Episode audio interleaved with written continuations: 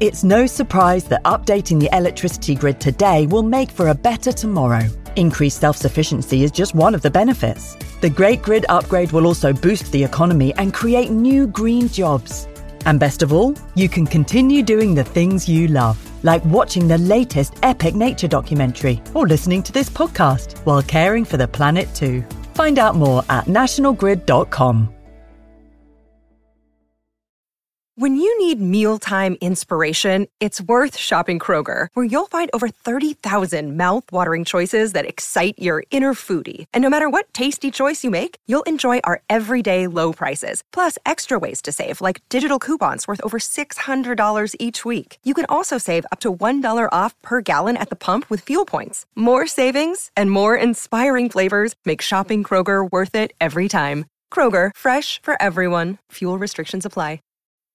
It takes a lot of hard work to make it look easy. This Mother's Day, Duluth Trading Co. can help you give her something that keeps up. Whether you prefer to shop online or in store, Duluth has a motherload of gear, goods, and gifts to keep her comfortable and capable, no matter what needs doing. With Duluth's problem solving details and legendary durability to boot, you'll finally be mom's favorite again. Check out DuluthTrading.com for all your Mother's Day gifting needs.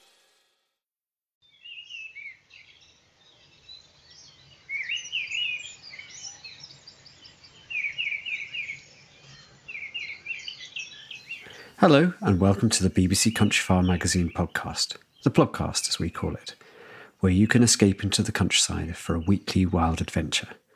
My name is Fergus Collins, and I'm the editor of the magazine and host of this podcast.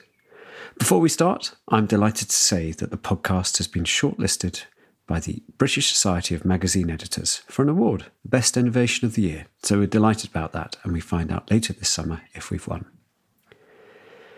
For now, we have a lovely new episode where we explore some strange stories about red squirrels, sparrows, and other matters. Writer Caroline Green has been collecting old natural history books for many years and has uncovered a few little gems to share with us. Plus, listen on for one of the first of the great modern nature writers, Edward Thomas.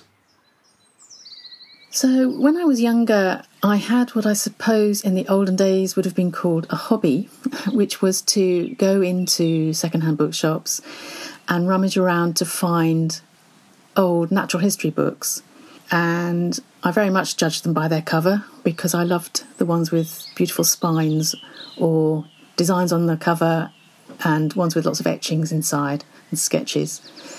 But I particularly also like the language that was used and the reflection of the times that they were written in. And anyway, with this time of lockdown, I thought I would look them out and I've started reading them again. And here are a few passages that are quite interesting. This first piece is taken from a book called The Naturalist's Cabinet, uh, containing interesting sketches of animal history, illustrative of the natures, dispositions, manners, and habits of all the most remarkable quadrupeds, birds, fishes, amphibia, reptiles, etc., in the known world. And this was written by a Reverend Thomas Smith in 1806. And it's a description of the squirrel, which in those days meant really the red squirrel. And it goes like this This little animal is equally admired for the elegance of its figure, the activity of its motions, and the liveliness of its disposition. Though naturally wild, it is easily domesticated, and, notwithstanding its timidity, it soon becomes perfectly familiar. The head, body, legs, and tail of the squirrel are of a bright brown colour inclining to red, but the breast and belly are white. The ears are ornamented with long tufts of hair, the eyes are full, black, and sparkling, and the tail is so long and umbrageous that it not only assists the animal in leaping from tree to tree amidst its native woods, but also, by covering the whole body, serves as an excellent defence from the cold. Linnaeus asserts that in crossing a river, the squirrel places itself upon a piece of bark, and erecting its tail to catch the wind, uses it as a sail, and thus boldly commits itself to the mercy of the waves. During the spring, these animals seem peculiarly active, pursuing each other among the trees and exerting various efforts of agility. In the warm summer evenings, they may also be observed in a similar exercise. They seem to dread the heat of the sun, for during the day they commonly remain in their nests and make their principal excursions in the evening or at night. The nest of the squirrel is generally formed among the branches of an umbrageous tree where they begin to fork off into small ones. After choosing the place where the timber begins to decay and where a hollow may the more easily be formed, the animal begins by making a kind of level between these forks, and then, bringing moss, twigs, and dry leaves, it binds them together with such art and firmness as to resist the most violent storm. This is covered on all sides and has but a single aperture at the top, just large enough to admit the little animal, and this opening is itself defended from the weather by a kind of canopy, formed like a cone, so as to throw off the rain. The nest thus formed is very roomy, soft, and every way commodious. The provision of nuts and acorns is seldom found in its nest, but in the hollows of the tree, carefully laid up together, and where it is never touched by the animals but in cases of necessity, when no food is to be had abroad. Thus, a tree serves both for a residence and a storehouse, and without leaving it during the winter, the squirrel possesses all those enjoyments that his nature is capable of receiving. The squirrel is a vigilant animal, and it is asserted that if the tree in which it resides be but touched at the bottom, it instantly quits its nest, flies off to another tree, and thus travels along the whole forest until it finds itself perfectly out of danger. In this manner, it continues for some hours at a distance from home until the alarm is past, and then it returns by paths that to almost every other quadruped but itself are utterly impassable. It generally bounds from one tree to another at a very great distance, and if it is at any time obliged to descend, runs up the side of the next tree with surprising facility. In northern climates, the squirrels change their colour on the approach of winter and become perfectly grey, and it is worthy of remark that this alteration will occur in those climates even within the warmth of a stove. Squirrels are found in almost every country, but they are most numerous in northern and temperate climates. So I love that for its language, sort of eccentric observations, including the one that squirrels make little boats for themselves and can use their tails as sails. And this was a hundred years before Beatrix Potter used the same sort of thing in her story of Squirrel Nutkin. But it was quite an old belief, and I discovered that this book, The Naturalist Cabinet, was mostly cribbed from another, bigger volume uh, written and compiled by Oliver Goldsmith, the poet and playwright, um, in the 1770s. And this volume is called A History of the Earth and Animated Nature. And there are two volumes, and it covers sort of encyclopedic range of descriptions including the same sort of description of squirrels crossing water with kind of makeshift boats. Um, and I'll read that extract from the Goldsmith one now. So, this passage describes a whole army of squirrels crossing a forest and coming to a lake, which they can't otherwise cross. And this is what happens. Upon approaching the banks and perceiving the breadth of the water, they return as if by common consent, into the neighbouring forest, each in quest of a piece of bark, which answers all the purposes of boats for wafting them over.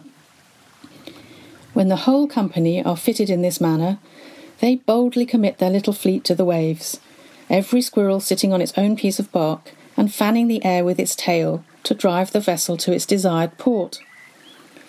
In this orderly manner they set forward, and often cross lakes several miles broad but it too often happens that the poor mariners are not aware of the dangers for their navigation.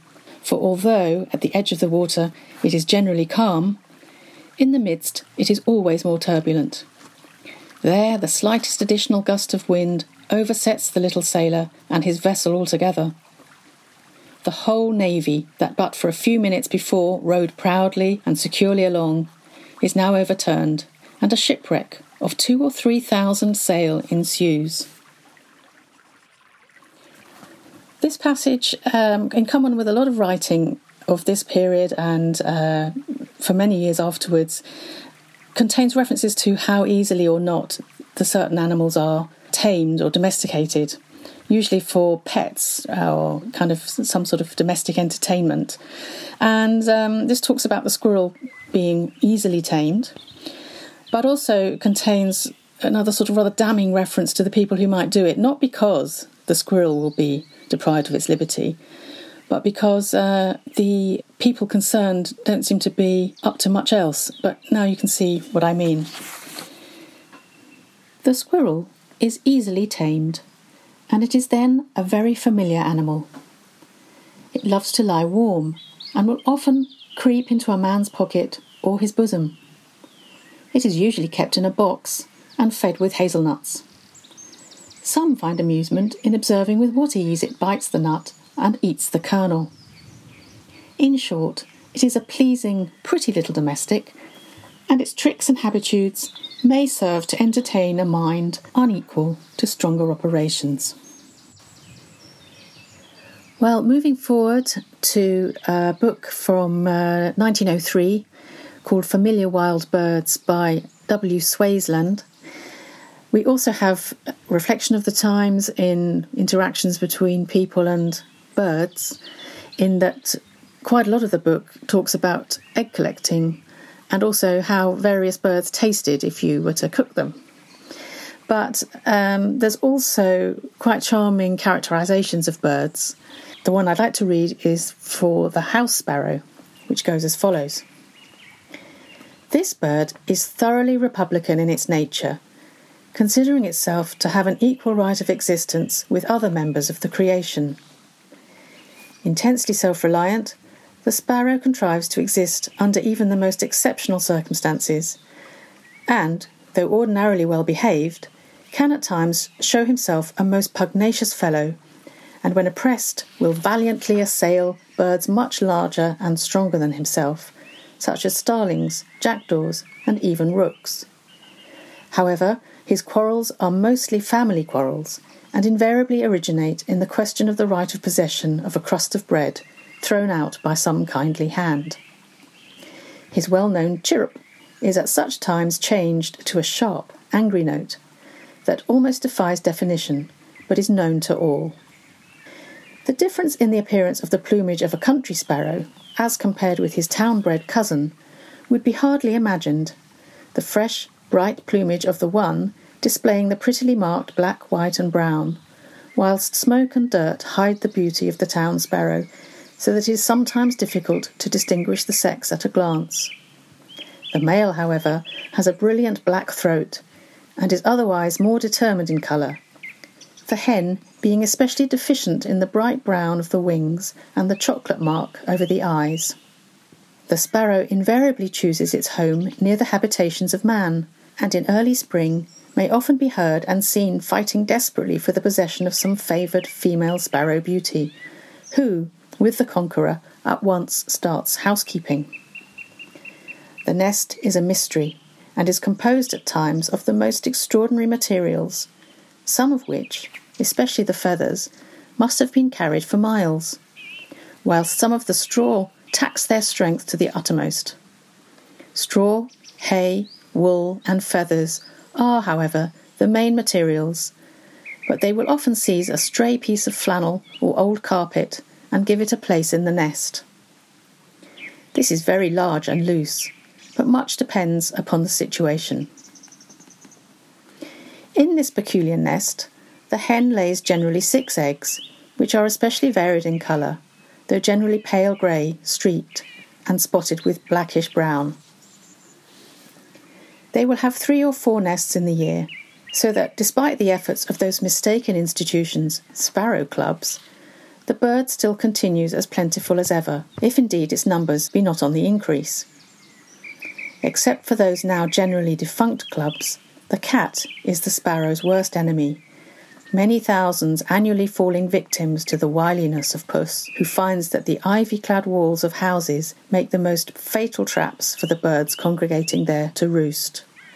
The food of the sparrow includes almost everything it meets that is eatable. The reason of its systemic destruction some years past was because of the harm done by it in eating the buds of fruit trees, notably gooseberries and red currants. Somewhat like the bullfinch, the practice seems at times due to pure wantonness, as the sparrow will even pull primroses and other flowers to pieces, where but little chance of food exists.